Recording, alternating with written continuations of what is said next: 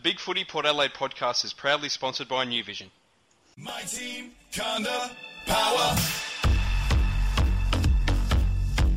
I love the power. Power, power. I love the power. Power, power. I love the power. Rick, could you stop thumping whatever you're thumping there? No, it's not me. It's the person in the office with me who's punching away. Ah, So okay. Well, we're just, we're just live on air, and all we can hear is the keyboard smashing. Can you quietly? Thank you. Sorry about that. Um, all right. Well, we, we are live, as you said, so um, we'll start off. Welcome to the Big Footy Port Adelaide podcast preview show for round 23 versus the Gold Coast Suns. The match we played on Saturday night at Warwick Capper Oval on the Gold Coast. Um, I'm Portia, and joining me tonight, as happens quite frequently, but I think it's for the last time for a little while, is uh, Fishing Rick. Rick, how are you? Good. It is the last time for a little while. I'll be here, there, and everywhere for a while. So, um, yeah, probably the last one for a month. I've, I've sort of been a bit MIA the last couple of months, haven't I? Shameful, shameful. Uh, well, that's why I recruited you to fill in for my inconsistencies, Portia. Yes, all right. I suppose I suppose it all makes sense, Rick. But um, yeah. Well, look, I mean, I guess you're picking a a good time to sort of clear your mind of the 2016 AFL season. Um, it's Yes. going to be a, a long off season, but you know, hopefully we'll get some good news along the way. I don't know. What do you think? Of, what do you think of the Warwick Capper Oval? Well, that's not what it's called. I just made it up. it's Carrara, so yeah, or Carrara, or whatever you want to call it. Maybe it should be the Warwick Capper Oval. Look, I mean, I think it'd probably be more of a draw card uh, if it did have that name, because everyone likes Warwick Capper, even if they hate him. If you know what I mean, like, there's not a single thing that he's done or that he has said that I think is a good thing, but it's still amusing. So um, He's a bit, he's a bit like Pauline Hanson of the footy world, isn't he? I was actually going to say he's a bit like Donald Trump, but that's a scary thought. Who, who's who's the bigger figure, Warwick Capper or um, oh, bloody mental blank, the Melbourne player uh, that did the the song? The song- Mark. Oh, Mark Jackson. Mark Jackson. Look, I, I personally think we're at Capper. Really? Warwick? Yeah, I mean, I Jacko had his moment, but nah, Capper for sure. Yeah. Yeah, yeah. No, look, Jackson. I, I mean, he was just. It was a blip, but he was just a regular. I mean, he really he was just a loudmouth bogan, and you know that you get them all Yeah. the time. Warwick Capper was Warwick Capper was special.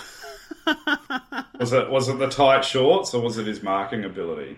Um, it was the marking ability, but just the fact that he was like so epically 80s. Like Mark Jackson, he could exist in a lot of different eras, but I mean, I can't imagine another Warwick Capper coming along in my lifetime. Yeah, he was a bit of a thug, Mark Jackson. He's sort of like a, a an AFL equivalent of Chopper Read, really, wasn't he? Well, yeah, but I mean, ignoring the thug and just going on the off-field personality, um, I, I think that really, if you're looking for someone that's a bit of a Mark Jackson, I mean, you know, Jason Ackermanis was good at having a big mouth off the field and all that sort of stuff. He wasn't a thug with it, but you know, like there's plenty of guys that have got a bit of lip. Um, Christoph is having a crack at me on the Spreaker chat, so if you want to have a crack at me on, come on the Spreaker chat live. There's a link in the podcast thread on Big Footy. Um, apparently, my correct is a synonym for wrong, and I choose the uh, apostrophes correct pronunciation for things. So thanks. Huh? I, I don't know. I'm, I'm being called out for, for not knowing how to pronounce Carrara or whatever it is. Carrara. Yeah, Is it Carrara or Carrara or I don't Uh, know. it's it's Carrara. It's Carrara. Okay, we'll go with that. Then. Well, let's let's not let's not hold English grammar up on what I say because I'd be the worst person to rely on. But come at us, bro. Come on, we're up for the fight. We've got we got thick skin. Come on, take us on. Well, I mean, look, I mean, the thing that makes it super confusing is that it's Queensland, so anything that you might think is standard, you just you can't you can't assume that. You can't assume it. I guess the other thing is who really cares. Okay, good point. Moving on. Um, hot topics this week. Uh, number one, I guess. I mean, there's a few, a little bit of news this week. Um, some of it's pretty good, and this is probably the sad one. Uh, is that Jay Schultz has been notified that he's been delisted. Um, so this is will be his last game this weekend. He's getting a farewell game in the Gold Coast in front of five people and a dog. Um, Rick, what, what are your thoughts on that?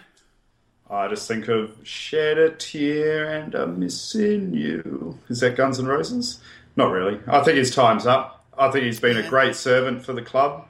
Probably went on one year too many, and I hope he goes out gracefully and retires and doesn't try to continue on and get the paycheck. But um, yeah, it's uh, it's a bit of a shame. I think I like the uh, person that asked the question, why didn't we announce it last week Yep. at the at the showdown? I think that would have been a great, unless that was Jay's call, um, not to want to announce it, but I would have thought that would have been the logical time. Showdown, Adelaide Oval, um, chair him off and recognise him there. But um, yeah, I mean, he he's left no stone unturned, and at least for Jay, we were able to get him into two final series, which is better than no final series over the course of his career.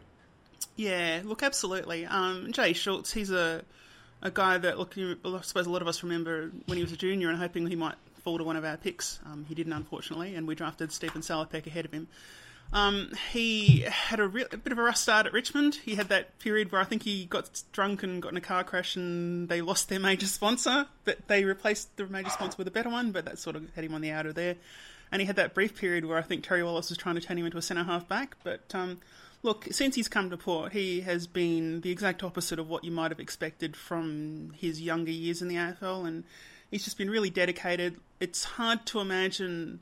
Like he's the closest. We talk about, you know, the, who's going to be the next Michael Wilson, and quite honestly, I'd say he's probably been the closest we've had to a Michael Wilson in terms of his dedication to return through some pretty awful injuries he's copped along the way and pretty big hits. Um, he's been a, a, right, he's right up there with Tom Logan, I suppose, in recent history um, for that being that sort of player, and um, it's a real shame. We're certainly going to miss his kicking accuracy, um, but if he's sort of falling apart, which you'd have to say he kind of is at this point, uh, yeah, it's it's really tough to let him go, but he, he's obviously going to go. Um, what's your favourite Schultz moment, as asked by the Beard Amigos? Probably that mark that was posted up on Big Footy today. That Yeah, was an was awesome a- mark. Yeah, yeah, yeah, Yeah, that'd be mine.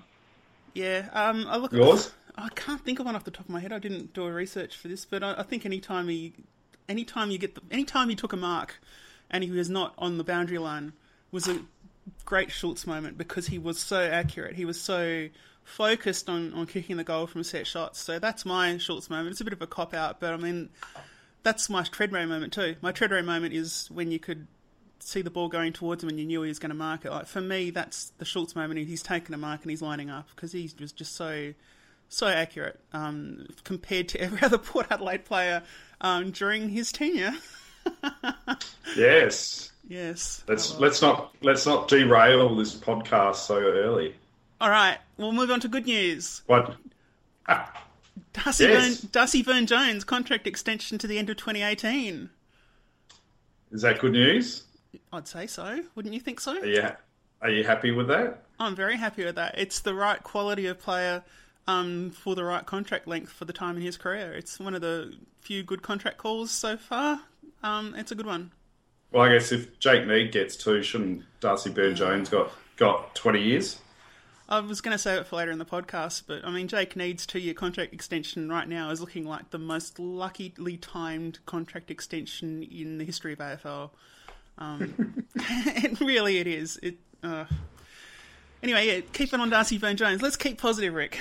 Yeah, it's a isn't it? A, well, I'm just comparing like the chalk and cheese in the performance for the same for the same outcome. Yeah. But um, I think it's great. I mean, he's shown a lot, and uh, it's amazing how you know this in terms of AFL experience, this no-name player um, at the start of the year is now a you know a cemented in first 22 player, and I think his performance dropped off near the end of the season. Yeah, um, You know, which I think is completely understandable uh, for his age and his role and his output. But I mean, he's been he's been one of the reasons to actually pay an interest in Port Adelaide this year.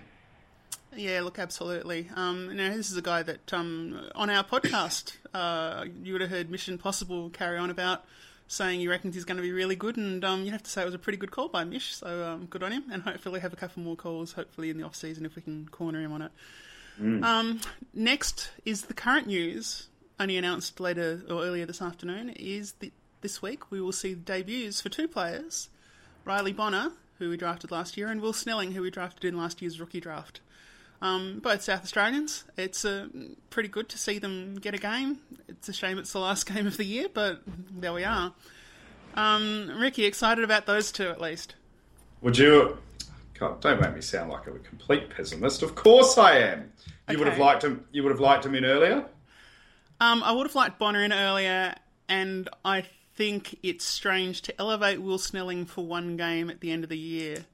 Well, that comes at a financial cost to us, doesn't it? Yeah, well, it does, and like I, I could see even promoting him if we decided to promote him mid-season or something like that, because he's doing probably almost well enough then. Yeah. Um, but for one game, I mean, why not just leave him on the rookie list and leave him there for next year and promote him mid-season when we get an injury, which will inevitably happen. Um, yeah. I agree. I mean, It's- it, it's great for him, so you know. Yeah, I guess maybe maybe they just did the number crunch and worked out it's not that much of a financial impost, and so uh, let's get him up. But I mean, he dominated the last couple of weeks and, and last week, so he's definitely deserved his opportunity, probably a bit more than some of the others that have been called up in the past. So I'm really excited to see what he can offer.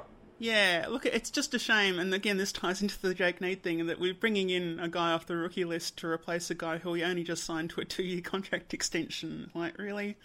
Hmm. Um, anyway, moving on. But they're they're all good Keeping- blokes. They're all They good are, blokes. they're all good blokes. They're all they're all wonderful people. Uh, they're probably really nice to, to people that meet them in the street, and um, you know they they they're probably you know they do good charity work and all that sort of thing. It's probably all right. But um, Did you see? Um, did you see Chad Wingard's uh, social media post, like shedding a tear over Jay Schultz going and how inspirational he is, and he I wish he was playing the game, and hopefully the boys get up. Uh, I guess what these boys don't re- don't remember is if they worked a little bit harder for each other during the season, some of these hard calls wouldn't necessarily be being made at this time of the year. But um, yeah, so I couldn't help it. I had to. I I'm going to disagree with your call there, Rick. Really? Be- yeah, yeah. I don't think hard work should prevent calls on players whose time has come. No, but I, I'm thinking that um, if they worked a little bit harder for themselves together as a team, Yeah. uh, this may not have been his last game for a Why hard would it not? Why would it not Because have been? because we might have been playing finals, and Oh, uh, okay. Well, yeah, sure. But so there would have been more games to play. And who knows if Jay if Jay played a blinder three game final series if we didn't you know if we made a preliminary final and kicked twelve great goals in the finals you know maybe we, we everyone would- everyone would have gone "Hmm, maybe he's worth rolling the dice for another year. fair enough. Pow- just on the Spreaker chat, Power 808 has quickly pointed out how bad my memory is. He's pointed out that Snelling didn't play for a big chunk in the middle of the season. I'm obviously remembering early season as mid season, so that's fair enough. Yes, Um, I think that if this wasn't a farewell game for Jay Schultz, I don't think he'd be playing this week, quite honestly. Um, I think Butch would come in, realistically, but I guess Butch has his card marked. Um, and so Schultz is getting a run. I mean, it's pretty obvious from the, the two ins and that we're keeping Jay Schultz in the side after you know some pretty indifferent form. Um, that this is a, a throwaway game, like we're actually treating it like a throwaway game. So that's a, a bit disappointing, I suppose, from a fan perspective, because obviously, you know, there's Port fans on the Gold Coast and in Queensland that'll probably be thinking, yeah, let's go see Port, and just it's this is the third year in a row we've played the Gold Coast Suns after round 20 in in in Queensland. Um, it's pretty disappointing for a Port fan in southeast Queensland right now, I'd imagine. But there you go. yes. All right. Well, look, we'll move on to the scheduled. Uh, oh no, there's one, one more question from Craig Jones on Spreaker Chat, which we are not addressing later, so we'll cover it now. Um, what do you think about um, Boomer Harvey being dropped by North Melbourne? Interesting. I, I thought he probably did enough to continue on, but I can see also with um, North Melbourne's aging list um, that you know they need to churn a little bit more. So I guess the million dollar question is: Will Boomer Harvey play on? Well, it would be interesting, wouldn't it? But uh, where? I'd hope for his sake. For for 21 years, you know, he's played. Why for to eke out another season at a foreign club and you know a new culture and something you might not adjust to. I mean, why not just accept it that it's time to go? And he's going out on still in good form and you know, it's a good way to go. But you know, I'd probably uh, with our poor small forwards, I'd probably take him for a year just because his professionalism could teach our boys a little bit thing or two. I reckon. Yeah, look, I mean, I agree, and it kind of makes me think of um, the Chad Cornes and Dean Brogan retirements, um, in that they sort of moved to GWS, but it was always moving to GWS with the prospect of moving into a coaching role after the Yeah. playing career was done. And I wouldn't be too surprised if Harvey went for an option like that. So that could see him move into state. It could even see him move to Port Adelaide, which I'd be pretty stoked about. Um, so if he had like one more year on the, the senior list and then he moved into a development role and then into a forwards role, which was actually a question that came in earlier, then that I think there'd be a pretty good progression for him at whatever club he chooses to do it at. So you'd think that someone like Gold Coast or GWS would be throwing a big chunk of money at him just because he brings so much experience on the field. Um, and he's got that name behind him, and hopefully he'll help in retaining a few players for them. So I'd imagine he'll be going north if he travels outside of Melbourne, but you never know. Well, we're in the market for some uh, something different, so you never know. And I think he's he would fill in um, a bit of a niche for us that we probably are a little bit deficient on. Yeah, look, I mean, I, we've got uh, Jimmy Beercan saying that he reckons it would be ridiculous for us to take him, but I, I don't agree. I think that he would add something different to our forward line. Um, and more than that, like he, he's got a fantastic wealth of experience behind him, and more importantly, he's the player that has most consistently torn us apart through all of our current style of game plan, where we run around like chaotic idiots. So uh, he'd have to know. He has, must know something. Yes. yeah, yeah, look, I just, you know, I mean, yeah, I, I could see him fitting at Port just for a season. I'm not saying sign him up for five years, but uh, yeah, just for one season as a small forward because we don't really have a small forward. I mean, Will Snelling's not a small forward, is he? No, no, he's not. Um, we've got, I suppose it really depends on what we do with guys like Karl Amon um, and Jarman Impey, and of course Chad Wingard's going to come back. Um, but yeah, you're right. And I guess Jake Neade, I suppose five minutes ago, you know, um, we were just talking about him, but, uh, you know, you take Boomer Harvey over Jake Neade for the next two years anyway, any day of the week, I'd reckon. Absolutely. Which, uh, it's not that I don't like some aspects of Jake Neade's game, but he's just not producing at the level that we need him to if we're going to Well- be anything near a final side. As a small forward, um, Boomer Harvey would still get what 15 disposals and average a goal or two two goals a game. Yeah, about that. even even at his age. So you know he's going to influence the game more than a uh, a Jake Neade would. Yeah, uh, well, we've got um, Ryan Pillar also coming up on the Spreaker chat, and he's saying, "What is going on? No, please. He's ancient."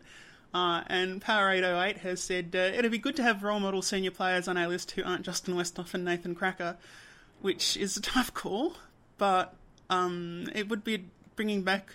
Like honestly, if you're going to talk about teams that play Port Adelaide football, I mean North Melbourne is probably one of the ones that is a bit more like it. Um, what we would call traditionally Port Adelaide football, which we haven't seen for a long time. Um, I don't know. Look, I'd, I'd be okay with it, but if we don't do it, I'm not going to cry any tears about it, and I, I don't think anyone will. But um, I'm su- yeah. I'm surprised Ryan's such an ageist, so discriminatory. you ageist, Ryan. You're such an ageist man. What are you gonna? You're gonna get rid of Portia and me next because we're old. Yeah. Well, so- speak, speak, say, speak for yourself, Rick. yeah, yeah, that's rough. Um, Jimmy Beercans has said that we're on crack, which um, we'll move on um, to the last time they met, which is uh, the game last year that we started talking about. Uh, we played at um, Carrara, Carrara, Carrara. Carrara, one. I'm going to get this wrong forever now. Um, the game we won, Port Adelaide kicked 12 goals, 16 88, uh, defeating Gold Coast 7 goals, 9 51 for a 37 point margin. Um, the first quarter, we kicked 2 goals, 6 to 2 goals, 2, uh, which was really the closest it got uh, the whole game. Oh, the final quarter, we sort of messed around a bit. Um, we basically won in the two, the second and third quarters, four goals to two in both of those. Um, the Rucks, uh, Zac Smith was smashed by the combination of Matthew Lobbe and uh, Paddy Ryder. Um, uh, goals. Karl Amon kicked three, and I guess on the back of his nice goal last week, maybe we can hope for him to kick a few more. Um, and ironically, Charlie Dixon was Gold Coast's highest scorer against us with three, so um, that's a turnaround. Uh, you'd have to th- look honestly. That game, I think that we're just going to see a repeat of it. Realistically, I just don't think Gold Coast. In fact, anything we should probably win by more. Um, and also, the other thing I wanted to call back to is like, do you remember this time last year when we were feeling pretty positive about our second tier midfielders? Yes, We were. We were feeling really good about it. I was at this game. oh, okay. What's I your was- recollection, Rick? I didn't like how they had an exclusive members area only for Gold Coast supporters. So, like like a drinking area. So they had an allocated drinking area underneath the grandstand, but you had to be sold like a game day village sort of thing. But you had to be a Gold Coast member to get in. Otherwise, you're shunted to the crappy locations. And it was like, oh, well, I was going to spend some money here, but screw yous. But uh, and I sat with Crazy Big Al and Phil, and uh, I was probably a bit harsh on Big Al. He hasn't really spoken to me since then. He was such he, he's such a sensitive guy. I was just cracking a few funnies, and he didn't like it. But the game was a bit slippery. It was wet that game, so uh, and yeah, we were just too good for them. We uh, we had a bit more class around the ground, and our dis- disposals were up. And I reckon Sam Day was a little bit fiery that game as well, and a bit narky, and uh, was getting in a bit of biffo. So um, yeah, but I don't know. I just I think this game's going to be completely different to last year. Well, I just you make a good point there about Sam Day because that was actually was a, an across the field thing. Uh, statistically, we dominated tackles eighty-one to fifty-eight. Um, we also led comfortably in inside fifties and contested possession, which you know the stats sometimes they tell the story, and I think they kind of did in this game. We just were a bit harder at it. We cared a little bit more than they did, and I think we're probably going to have the same situation this week. Um, with certainly with Jay Schultz retiring or delisting or whatever else you want to call it, um, and with two new guys coming in the side, you'd have to think that we were a pretty good shot. Um, particularly with Gold Coast's, you know, injury list and the news also that J- uh, O'Meara is going to nick off to another club, which is just wonderful. The news, the good news, just keeps on coming for Gold Coast Suns fans. It's really nice that they've replaced Frio in that regard. Um, yeah, It's interesting though. I heard a story last week on the radio. Yeah, they reckon um, Dr. Peter Larkin was saying his knee is really, really dodgy. So he had the same patella injury as um, Michael Long and uh, one other person. It's pretty rare, but they, those guys had it at the end of their careers. And uh, so you, you didn't really know the recovery influence of it because they retired. So for him, however, at such a young age, um, is it going to really be a impact for him going forward? Look, it's really sad to think that he might be, you know, the Gold Coast's equivalent of Bowen Lockwood, in that he might, you know, hang around and have a bit more of an AFL career. But after such a promising start and junior performance, it just look, it's it's it's it's very sad to think that he might not be able to come back at a high level. Um, I, I suppose if you're looking for a, a realistic best case, I mean, he might come back, but he might be more a, a halfback than a midfielder, and it might take a few years to get through that. So. Um, I don't know. I mean, I guess if you're Essendon, you trade for him, wouldn't you? Realistically, you take that punt right now. Absolutely. And can we tell? I hope Mac is listening. Can you just stop crying over Jay Schultz, man? You're a grown man. How long are you going to cry for? Honestly, tough it up, princess. Look, it's going to be a, a crying off season with Jay Schultz and probably um, John Butcher being delisted. Um, it's going to be a, heartbreak, heartbreak in Port Adelaide, but uh, hopefully there'll be some new loves drafted in the off season. Yes. All right, look, we'll move on to this week's game. Uh, again at uh, Carrara Oval. God, I'm going to get that wrong forever. Carrara. Um, Carrara. uh, the ins this week are Logan Austin coming back from injury, which is fantastic news. Uh, Riley Bonner and Will Snelling, as we mentioned previously, and the outs are. I think it's Cam O'Shea's out for Logan Austin, Jimmy Toumpas is out for Riley Bonner, and Jake Neade's out for Will Snelling. Um, so really, uh, Logan Austin's got good height his improvement on Joe Shea. The other two are kind of like for like. Um, uh, except, of course, the two debutantes maybe will hopefully be on the rise as opposed to kind of stagnating or going backwards. So, um, Rick, how do you feel about those ins and outs? Sorry, I was trying to mute my microphone while I coughed. Um, did you guys shit can Jimmy Toumpas on Monday night like everybody else, or were you, yeah, you guys? pretty much. We said he was vanilla, vanilla, and not good enough right now.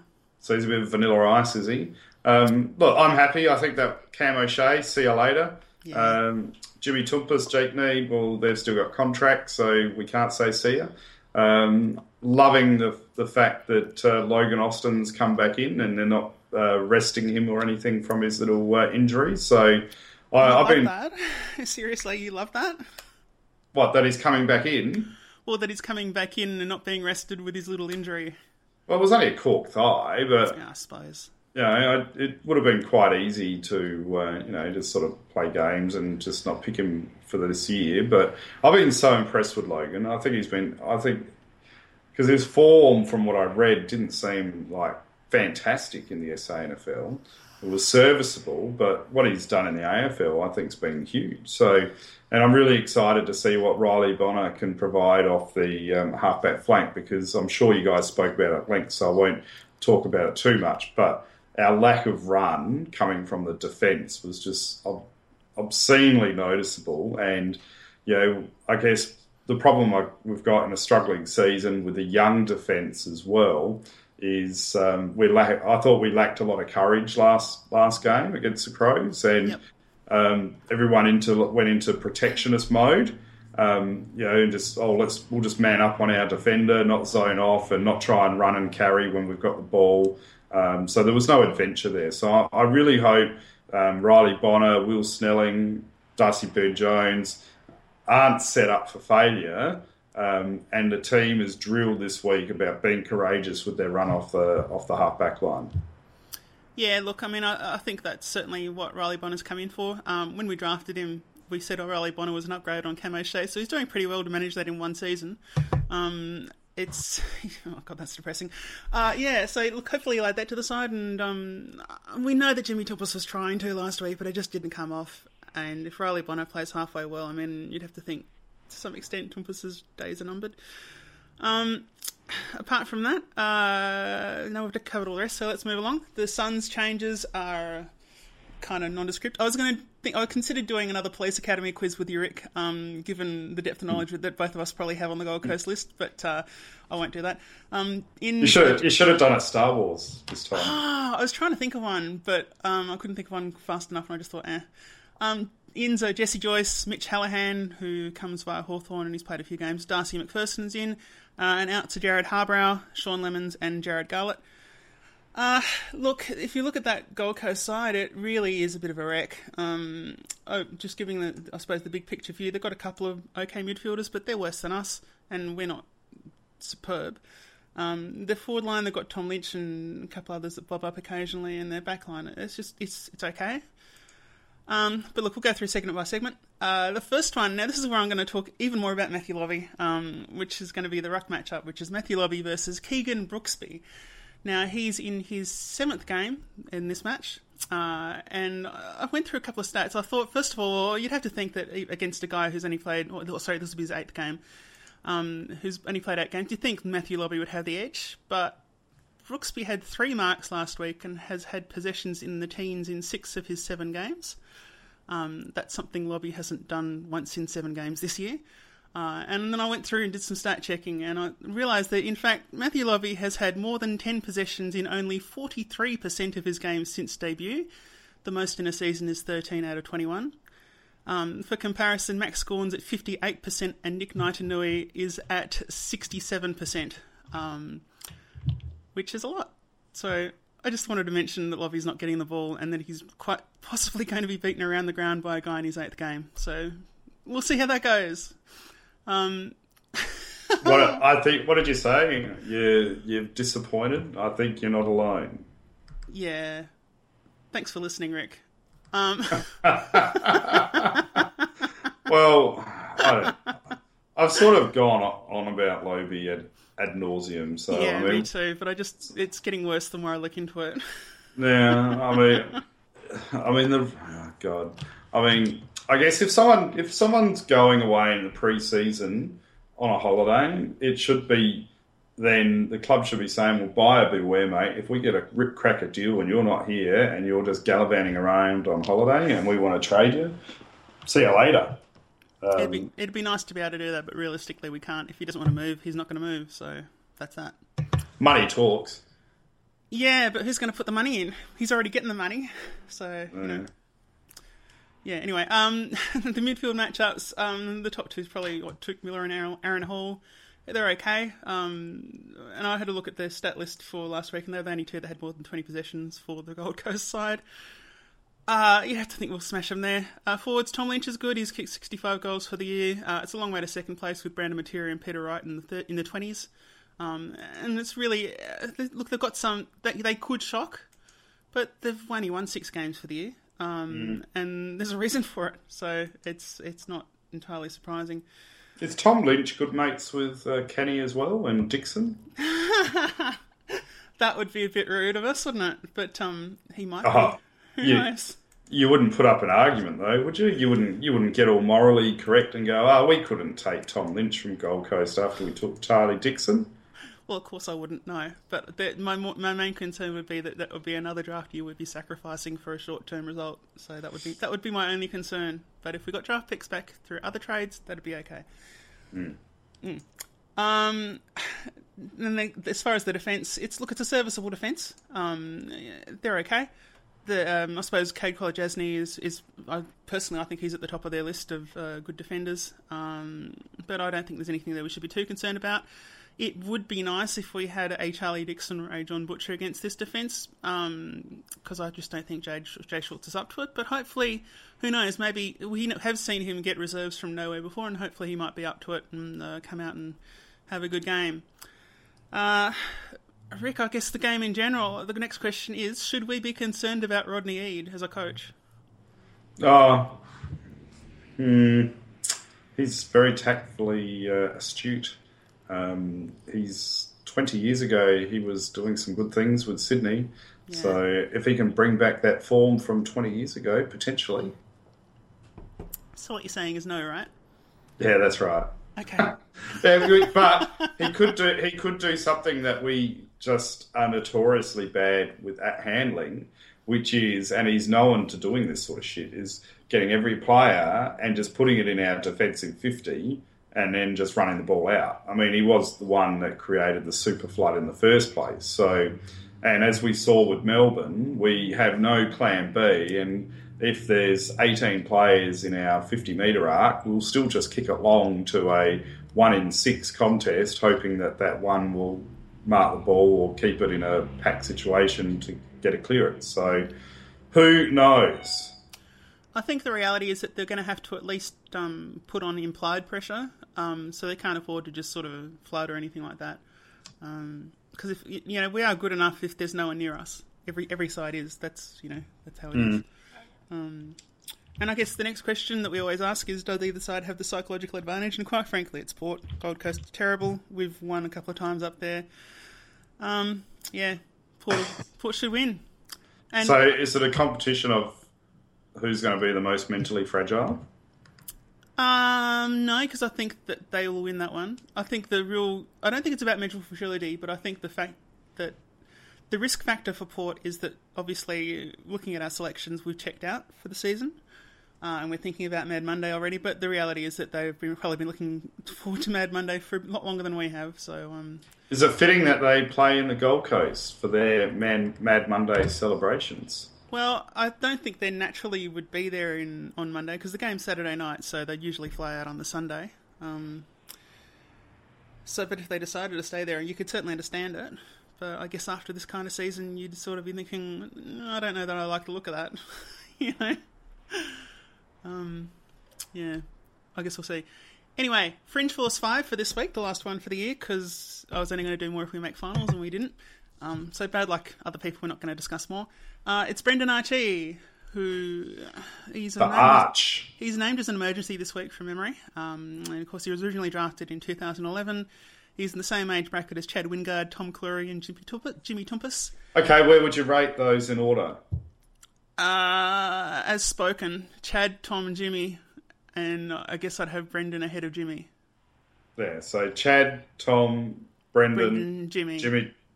Yep. Yeah, I'd go with that. Yeah, I think so. Um, he's had a pretty poor year, uh, except for that one game against Brisbane when he had a bit of space and time. Um, I don't know. I, I kind of feel like he might be a possible out this off season. Um, and it'll be interesting. I think this is the first game that Brendan and his brother Callum will be playing against each other as well. So there's something of note. Um, if you hear our Archie said a lot, don't assume it's ours. It could be theirs as well, and quite probably will be. Um, oh, sorry, he's not playing, is he? Oh, what am I saying? I'm an idiot. No, he's an emergency. Well, if he came in, it'd be good, but otherwise, I guess we don't. I guess we might never see the Archie versus Archie. Who knows? What you reckon, you reckon he's gone? Well, I think he might be gone from us, but he might end up somewhere else. So I guess I don't know. We'll see. Uh, what do you think? I mean, do you, do you think he's going to stay on the list for another year? He's he's been around for a while now. Well, I guess how many are we going to churn? I mean, what are we going to and what are we going to get for him? I mean, let's face it. If we we're just going to delist him, we're not going to get anything for him, are we? I So, think we'd delist him. I think we'd be able to trade him. excuse me. Um, yeah, but what for? Fourth rounder? I think I'd be hope. Logan Austin was a fourth rounder. True, true. Um, good comeback. I uh, I don't know. I just I just think we're going to probably churn through so many players anyway. You know, I could see eight or nine potentially going without even using his name. So does he maybe get one more with, and we pray that he actually comes good or you know, well, I mean, it's just a shame because he he's got the goods there, I think, to be an impact player for us. But I think it's just upstairs. Um, obviously, he's just devoid of any self confidence over the span of a season because he just can't he just can't comprise a season together. But going by the highlights, maybe we we didn't play him in the right position. Maybe he should be played in ruck. Um, I kind of think that what we've seen, I think we've seen enough now of, of Brendan Archer, and I think my personal assessment would be that I think he's too good for the level below, but I don't think he's quite up to AFL. Um, and I think you'd have to have a huge turnaround to become a regular AFL footballer, quite frankly. Um, you could keep him on the list, but he's already been on our list. What, two, three? This is his fifth season on our list for only a few games, and not looking like a positive He was an underage recruit though. well, no, he was he was standard draft age for players drafted in his year. He was a bottom eight one, admittedly, but even Yeah. then, it's still four years. Um, if you ignore, but it's still five years of actual AFL training and, and development and all that stuff. And I don't know. I, I kind of if he had had more of an upside in the later part of the season, I guess he could make more of a case for it. But it's frustrating because you know I've had a bit of a relationship with Brendan, and he's just Yeah. such an awesome guy, Oh, and he's he's so well spoken. You know, he speaks like a captain. If he could just could convert that to on the field um, play, you know, he would be a great package. And he's such, but he's just such a great guy, and. Know, so I'm biased. I, I would love to see him on the list for one more year, and hopefully he can turn it around. But I can see the I can see the facts are that he probably won't be. So um, we'll just we'll just have to wait and see. I think he probably will be. But I, I probably wouldn't. But that's me. Oh, you think it, you think he'll stay on? Oh yeah, I think so. I don't think we've moved past the good blokiness on our list in certainly off field. Um, so no, I think he'll probably. I think he will probably get another year, but I just don't know that he merits it. But I guess we'll see. You never know. Uh, all right. Well, look, I guess we'll move on. Um, the Magpies have got the bye this week, which is super convenient. Um, so we'll move straight on to what everyone's been looking forward to since our season turned to shit, which is the questions and comments from the forum and Spreaker. Yeah, my Ah, favorite yeah. bit. Yeah. Dance party. Um, first up is one for me, so just hang in there, Rick. You can answer it too. Um, Needs Gravy has asked, "What is Porsche's depth chart for key forwards at Ports next year?" Um, my depth chart from top to bottom: Dixon. I've got in brackets Paddy Ryder if he's played up forward. So if he if he does play up forward, I think he's probably would be my second. Third would be Howard, and then after that is anyone we bring in. So I'm at Porsche land. I'm getting rid of uh, Schulz is going, Westos going, Butcher's going. Would you trade Butcher? Oh, if I could get something for him, yeah. Same with Westhoff. What? Oh, sorry. Oh, sorry. My apologies. I meant Westhoff. Would you trade Westhoff? The controversial question. In a second. And what would you take for him? If for, for an in a second offer, you know, what would you be tempted and just go, "Yep, see you later." If I could get a mid-late third rounder, I'd be pretty stoked. Really? Yeah. So, so basically, a pick under forty. Sure, here you go. See you later. Bye, Justin. Thanks for the good times. Yeah, I'd be alright with that. Yep, fair call. I would have hoped. I would have hoped for twenty-five and under, but I, uh, yeah. Not at this But- stage in his career. He's been around since 2006 um, draft, so, you know. Um, but he, he could be a, a little asset to a team that just wants a, a third tall option up forward. I just don't think that we're in that situation now. Yeah. Um, so I'd, I'd be pretty happy to move him on, quite frankly. and how, I mean, no offense to Justin, but how flaky was he in front of goals last week? It was just embarrassing. He's sort of come into prime Westhoff form. Um, yeah, I, I wouldn't. But we're not I- here to slag off on him, so we won't. No, no. Look, I mean, I think Westhoff for me is in the same category as how you can kind of understand why North Melbourne have got rid of Brent Harvey. Um, in that, I just think we're at the stage where it's like, well, what we're going to get out of him in the next couple of seasons isn't going to be worth enough to us to keep that list spot locked up that we could be developing young forwards in. Um, so that that's as much as anything, ignoring the the inconsistency of his form. I don't. He's certainly not going to be around for our next premiership, and I think that we could be playing a, a, a young forward. I mean, Dougal Howard, I'd slot him straight into a West opposition. He won't perform as well straight away, but it's the sort of level of responsibility in the side that you should be playing a young player. You know, a guy in the, with Westhoff seniority, he should be a regular performer. He should be right up there, and instead he's still just a bit player, and he has been his whole career. Um, so I, I think that that spot, and th- that's the logic I'd use for Brent Harvey, which is they, they're moving on Brent Harvey not because he can't play, he can play, but they need to start looking f- to filling his position and using that position in the side to develop young players because obviously they've got an aging list, and uh, sooner or later you've got to work out how to replenish it, and that sometimes means you can um, make changes like that that maybe on paper you'd say, oh, I don't know, but they're better for the side long term. Yeah. I'm copying criticism from Craig Jones saying we can't list every tool we have available, and Jimmy Beerkans has said Dougal will hardly play next year. Both of those might be true. Well, remember, Dougal did his knee, so he will be out for the first half of the year. Yeah. Look, Come um, at, come at us, Craig. Come on, we're willing to take it. we're not afraid. Uh, on the Monday podcast, I mentioned that if you can afford to go in any position undersized, it's probably your forward line. Um, and if we got Brent Harvey, Yeah. uh, but also, I mean, reality is, I, I kind of feel that if if we do make these changes, I mean, we can start building key, credible key forwards, and assuming that one or two probably won't work out. Um, then yeah, we can give them game time. I, I don't reckon. For me, I this is this is where Macca and I differentiate, and I don't know what your thoughts are, Rick, uh, or thoughts of people on the Spreaker chat. But I don't think we are finals bound next year. But Macca wants us to make top four. What's, what's your thought? Oh, Macca, bless his cotton socks.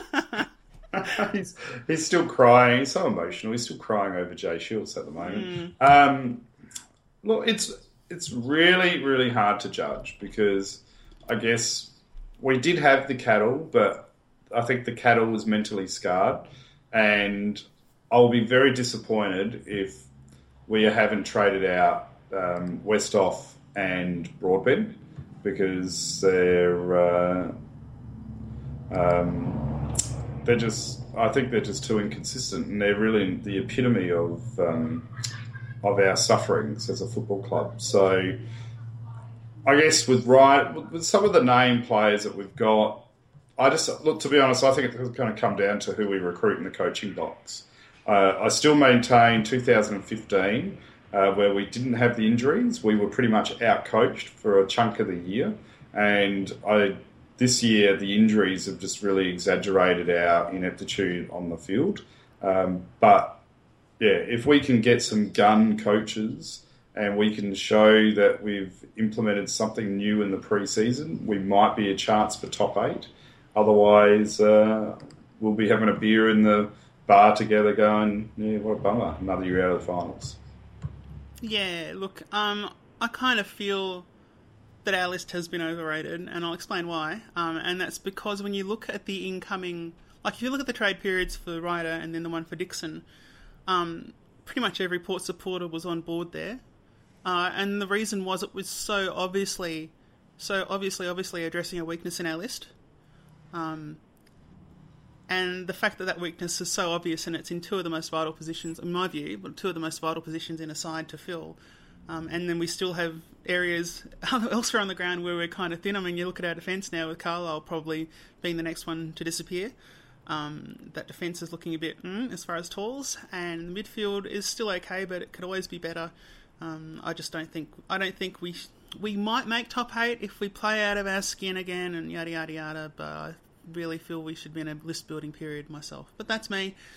Um, and it's also a lot easier for me to say that living in Melbourne and not having to go to all the home games in which we might play as badly as this year. So um, I understand if people have different views.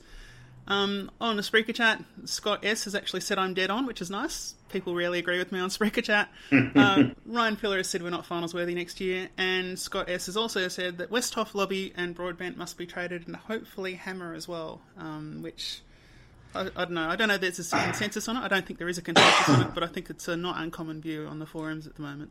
I don't think we'll get. I would trade Hammer, but I don't think we'll be able to trade Hammer. Not with the size of the te- and the length of the contract.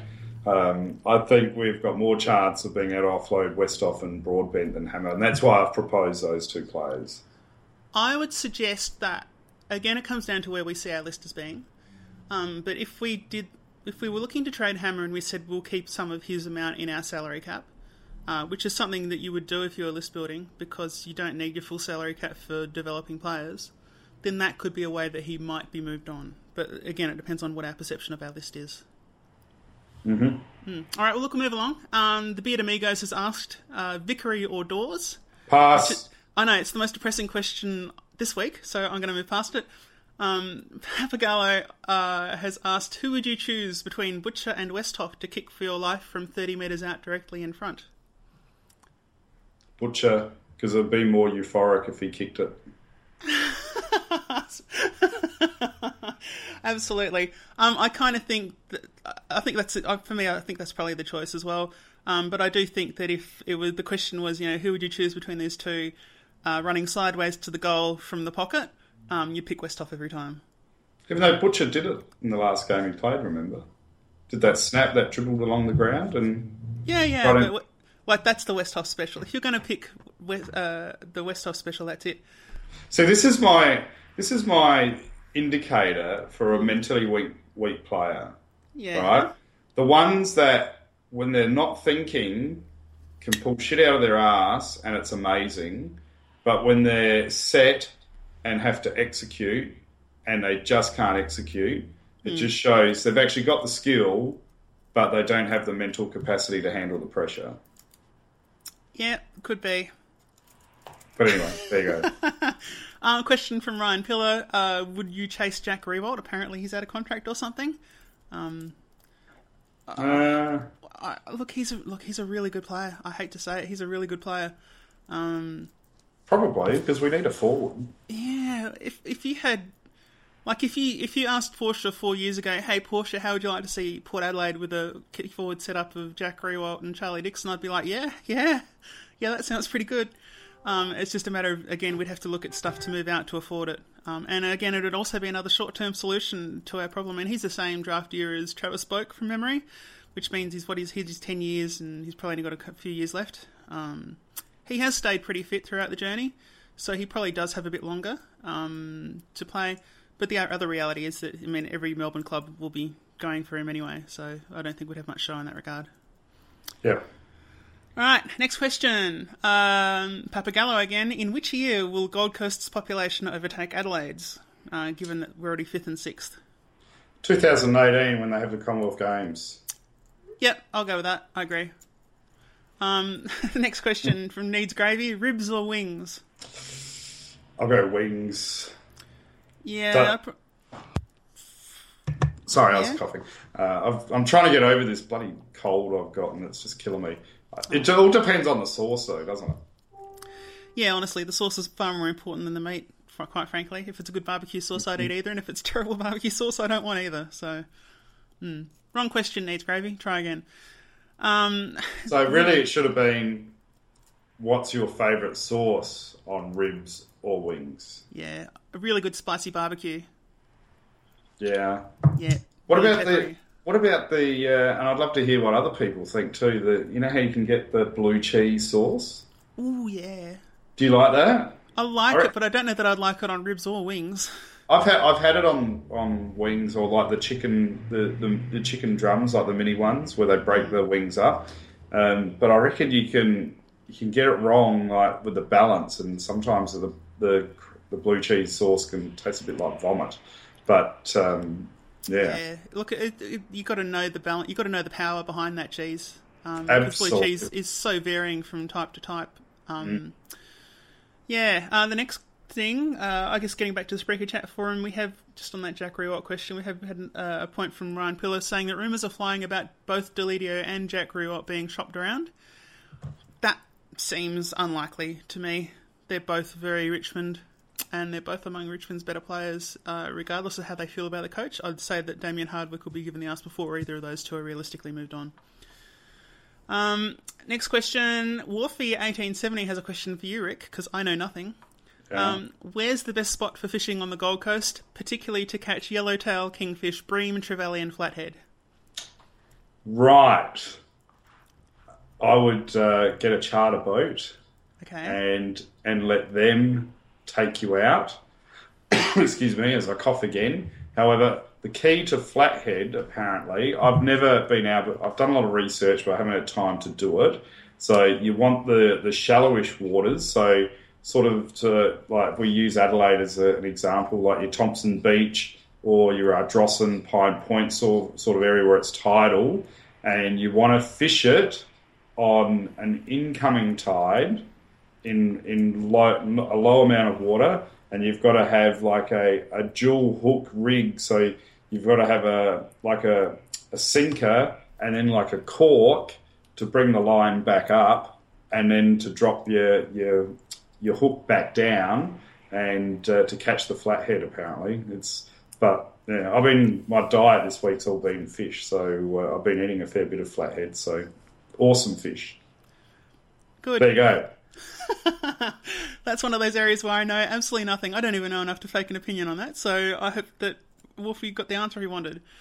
Um, next question. Now that Port are definitely out, is there a team in the finals that you're going to follow, or do you just not care at all about football if Port aren't playing?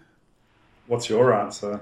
Um, I think I'm probably in the don't care about football at all without Port playing, but I'll go for whatever provides the maximum angst for the side that is playing in any given final. Um, well, I guess considering I'm going away for three and a half weeks, it shows my interest in the AFL final series uh, this year. I don't really care, and I, I must admit I'm much more looking forward to going to Nepal and uh, taking a flight up around uh, Everest and checking that out and uh, and doing that, and then going to the Singapore Grand Prix. Um, Nice. It sounds a lot better than watching bloody City or Hawthorn win the grand final again. I'd rather choke on my own vomit. Yeah, it's not great, is it? But uh, No. No. Uh, next question is from Eddie Dingle, which was a bit long, so I've abbreviated it. Um, would last week's infamous banana incident have happened in the aftermath of Cyclone Yasi when banana prices soared to $15 a kilo in 2011? Of course it would, because she only chucked the peel, not the whole banana. No, she chucked a whole banana. Oh, I thought she only chucked the peel. I'm pretty sure it was the whole banana because the uh, the peel wouldn't have that kind of structure to it. Ah, well, who really cares? Um, yeah, I guess Port fans, um, we are povos, so the chances are we'd ha- we'd probably have to be eating unripe bananas for five bucks a kilo instead of the yellow ones. Yeah. Um, Craig Jones has said, and I think this is probably just back on that finals question previously. He's going for Greater Western Sydney for the win, and I've got to say, like, I'm, I would be happy to to hope that Greater Western Sydney wins any final they're in because I just want that to be a, a huge um, uh, non swear wordy way of saying you deserve to lose to Greater Western Sydney, you pricks in the top eight. While we have not had those draft picks that were given to them that were taken away from us when we came in, so. eh. So definitely, I want Greater Western Sydney to win as much as possible I'm, di- I'm, dis- I'm disappointed with this week's questions. I thought there would have been some more diverse, interesting questions than what we got there, Portia. oh, I'm sorry, Or is my that- fault. Is that your selection? Uh, I think there was only like two I didn't pick. There's one more. This is the last one. Uh, it's from Christoph, which is which is a sadder way to spend the off season, on the Footy Jumpers and Graphic Design forum or on the the QT SFA forums. The what? The the you know the simulated football league thing with the Port Swamp Rats or the Alberton Swamp Rats and so on. Can I recommend maybe getting off the computer? If you're gonna, if you're going to do that, get off the computer and start living your life somehow. Go fishing Yeah. off the jetty, To- go fish off the beach, go for a walk on the beach, go, I don't know, Or- go or- just go for a walk. As the question was, which of those two is the sadder? I guess you're going to say that they're both equally sad. Yeah, very. Okay. immensely. right. Take a look at yourself, man. Surely, at least All go right. to the Formula One forum. Okay, look, we'll, we'll move along a little bit. Um, final wrap. Uh, we've, we've got a couple more questions and we might chuck it on. But anyway, who's your winning side and margin for the match? Uh, And your highest goal kick for Port Adelaide? Port Adelaide, 15 points. Jay Shields, 5 goals. Gee, that's low. Um, oh, Jay. oh, Mac, Mac is happy with that prediction. Um, I'm going to say Port by about 45, and I reckon it'll probably be the leading goal kicker because it would annoy the, the crap out of me, and it's exactly the sort of thing he'll do. I'm going to say Justin Westhoff's going to kick four. Um, who's your immediate for this week for Port Adelaide? Snelling. Okay, mine's Bonner. Have you got one for Gold Coast? I don't even know the Gold Coast players. Just say gonna- Calamachi. All right, Calamachi. Yeah. I'll, I'll go Calamachi too. Um, and what's your bet the house for this week, Rick? Uh, well, I don't. I always get this. Uh, I misunderstand this one, don't I? Because I always go random. So I'm going to say Travis Boak to get over 30 disposals, a couple of goals, and play a blinder. Okay, that's a good one. Um, I'm going to say that Keegan Brooksby will double Matthew Lobbe's possession count, and he'll probably break even in hit outs. So you reckon he's going to get six possessions? At least, I reckon. I reckon he might even get ten. Yeah, it's pretty sad. can can when, when's the last time Lobbe got double digit disposals? Well, not this year, because I did go through the stats on that. Um, because I'm a sad person that likes looking at depressing things. I think it was we only did it three times last year, um, and no times this year. And I, I guess if I if I could have any wish list, Yep. Matt Lobbe would be going with Justin Westhoff and Matthew Broadbent as well. Yeah. Yeah. But you just can't carry a guy that uh, has no impact around the ground in a game. It's You just can't not, these days. No. No, it's just not possible. And I'm sorry, Lobbe, you might be a great guy, but um, yeah, unless you're going to improve your performance and, and get 15 disposals or something or 12, um, you know, to go with maybe 20 hit outs, um, I just can't see how we can carry it. Let's go to the questions. What are the last two questions? All right, so the last we'll just do Ryan Pillar's bet the house because he's put one in. Um, he reckons Boak, Gray, and Gray will all get 25 plus disposals, which I believe, uh, and reckons Jarman for Port Adelaide is an immediate and Hall is for Gold Coast. Uh, what was the last question, Rick? What's happened to your vegan diet? We haven't heard much about it. Yes, so it's been a challenge actually. I, this week I, I've been on um, The fish. A, a five egg, egg white omelette uh, for breakfast, and then every three hours it's been one cup of green vegetables with 100 grams of fish, and uh, for three meals. And the a breakup meal is two rice crackers and an apple, and I'm supposed to be drinking seven liters of water a day. And uh, and if I get home at a reasonable time and I get all my meals in sequence, I can get four tablespoons of uh, plain yogurt with six grams of berries and 12 grams of, of cashews. And that equates to about four cashews and three berries.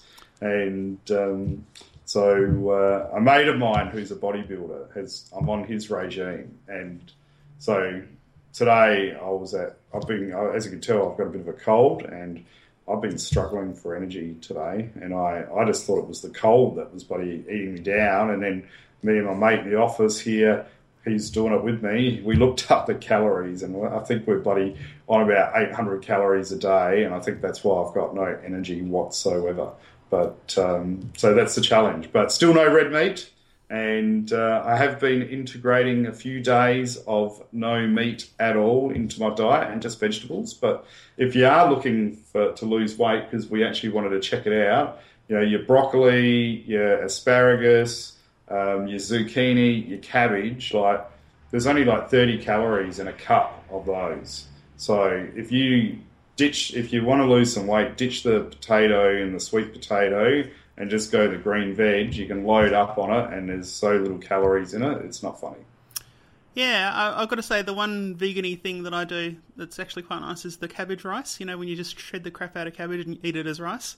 Uh, Yep. It goes it goes well with a nice curry, so you can not be vegan and still add these little things to your routine rather than adding you know Yep. white rice to it.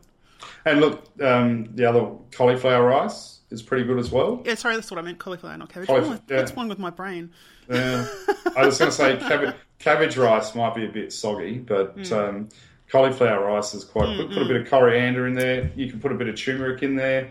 A little bit, of, a little bit of curry powder or something if you want to give a bit more flavour. But um, yeah, it's it's at a bit of an adjustment. Yeah, I'm about eight weeks now with no sugar, and Wow. um, yeah, it so it does take a little bit of a, obviously an adjustment to to get used to it, but um, yeah, it was interesting because I had a business thing function at a place in the city this week, which was the same place we did it a month ago, and so the person who who maintains it, she was there a month ago and saw me this week, and she was said it was amazing, like how much weight I've dropped just by sort of sticking to that diet. So honestly, I'm a big carbs fiend: bread, rice, potatoes, spaghetti, all that sort of stuff. But my body just can't process it. It just sits in my stomach, and um, it's no good. And the other thing to think about too, you know, a mate of mine put me onto it, who's a dentist, is uh, really got to work on the probiotics because 80% of your immune system is based around your gut health.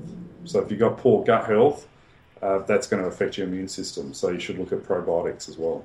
There you go. All right, we'll look. Yeah. For, that that was informative. Macca might decide to cut it from the edit. We'll find out. Um, but Boo, um, Macca, boo! and uh, I just want to say, Portia, thank you for your contribution this year. It's been awesome. Oh, all right. It's been awesome having you on. Uh, and the same for Macca, and the same for all the other shows. Uh, it's been, it's. I've loved everyone's dedication, and uh, unfortunately, I guess I've been MIA a bit more this year compared to previous years. So, um, and um, yeah, I guess I'm away until October now. So, um, I guess sucks to be me or lucky to be me, one of the two. So, um, yeah, we'll be. Uh, I guess we've got the what? What do we got coming up? The draft, the trades. Um, Yeah. We'll be going through that. I guess our show will be probably going to weekly. So, you know, maybe me. We haven't spoken about it. I guess maybe me you or Macca can just do shows together once a week or something. And uh, but uh, yeah, thank you very much for your contribution, and uh, look forward right. to next year. Yeah, it'll be good. Um, we'll try and I don't know. We'll relook at the way we're doing the previews because there's a few things I sort of think are a bit tired and I want to change. But um, yeah, and hopefully we'll get a bit more consistent. I think there might even be a possibility, depending on what happens, we might get more guests in occasionally. We've sort of stopped doing that this year, but we might try and schedule it a bit better next year and actually let people know more than a month in advance when they're going to be on. Yeah, That's probably a really good idea. I guess I guess like Port Adelaide guests. I guess I've just been unfortunately so busy with work. Oh yeah. Uh, I just haven't I haven't had time to sort of harass the club and stuff to sort of chase up getting people on. But um, yeah, and I guess that's hopefully something we can work in over the off season if we can all work together. All the shows can work together as a team. Uh, to ease the workload on one person, well, then we might be able to uh, sort of get a bit more coordination and get players. But obviously, Jackson's still part of our crew, so we'll get Jackson on still to provide some contribution for everybody and value. And uh, yeah, and for those who give a shit about the finals, I hope you enjoy it because I, I don't care. Okay, and look, also, I'd like just to thank all the people that are listening in on Spreaker Chat Live right now, and of course the people who are listening on the podcast uh, through iTunes, wherever else you get it from. But it is nice to have the live listeners come in and tell me I'm an idiot, and very occasionally agree with me, so that's been very good. So um, I guess that's a wrap for previews for this year. Uh, as Rick said, we're going to be doing a few things in the off season. Macca is putting in far too much work into your draft preview thing, uh, and I, I, I'm a bit behind on my part of it, so uh, I've got a bit of work to do. Um, but thanks everyone for listening in, and I guess just to finish off, go Port. Power! Are you doing the Mad Monday with Macca on I Monday? am, I am going to get drunk for Mad Monday podcast. Yes, Yeah! Shame I can't hear it, but please do. Get blasted. I will. It'll be fun. Ciao, everybody. All right, come Ports. Power. Punched away by Michael at ground level. Here's a chance for Stevens. Stevens goes high and long towards the goal square. Two on two. Burgoyne